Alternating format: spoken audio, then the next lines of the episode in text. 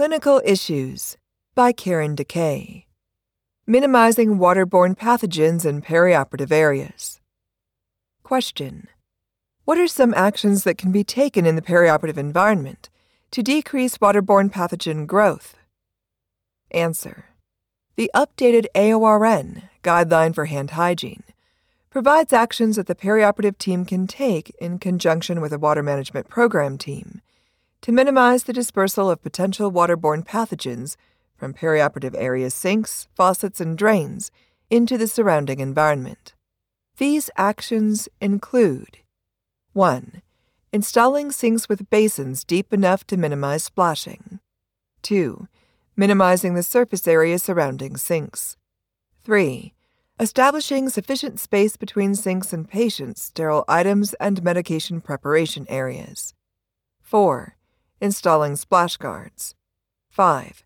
Positioning faucets so that they do not discharge directly above the drain. 6. Adjusting water pressure to reduce forceful discharge into the sink at maximum flow. And 7. Implementing regular cleaning of sinks and surrounding areas. Hand hygiene and surgical hand scrub sinks within the perioperative environment should have features that minimize the risk for hand contamination.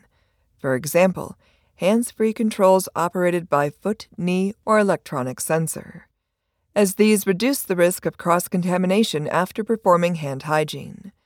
However, some studies have found waterborne pathogen growth and contamination associated with the use of electronic sensor faucets.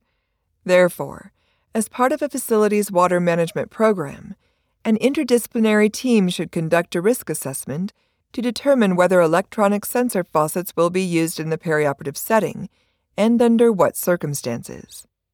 Risk factors specific to electronic faucets for the team to consider include 1. Sink use, 2. Rate of water flow from the faucet, and 3. The complexity and composition of the sensor faucet's internal components.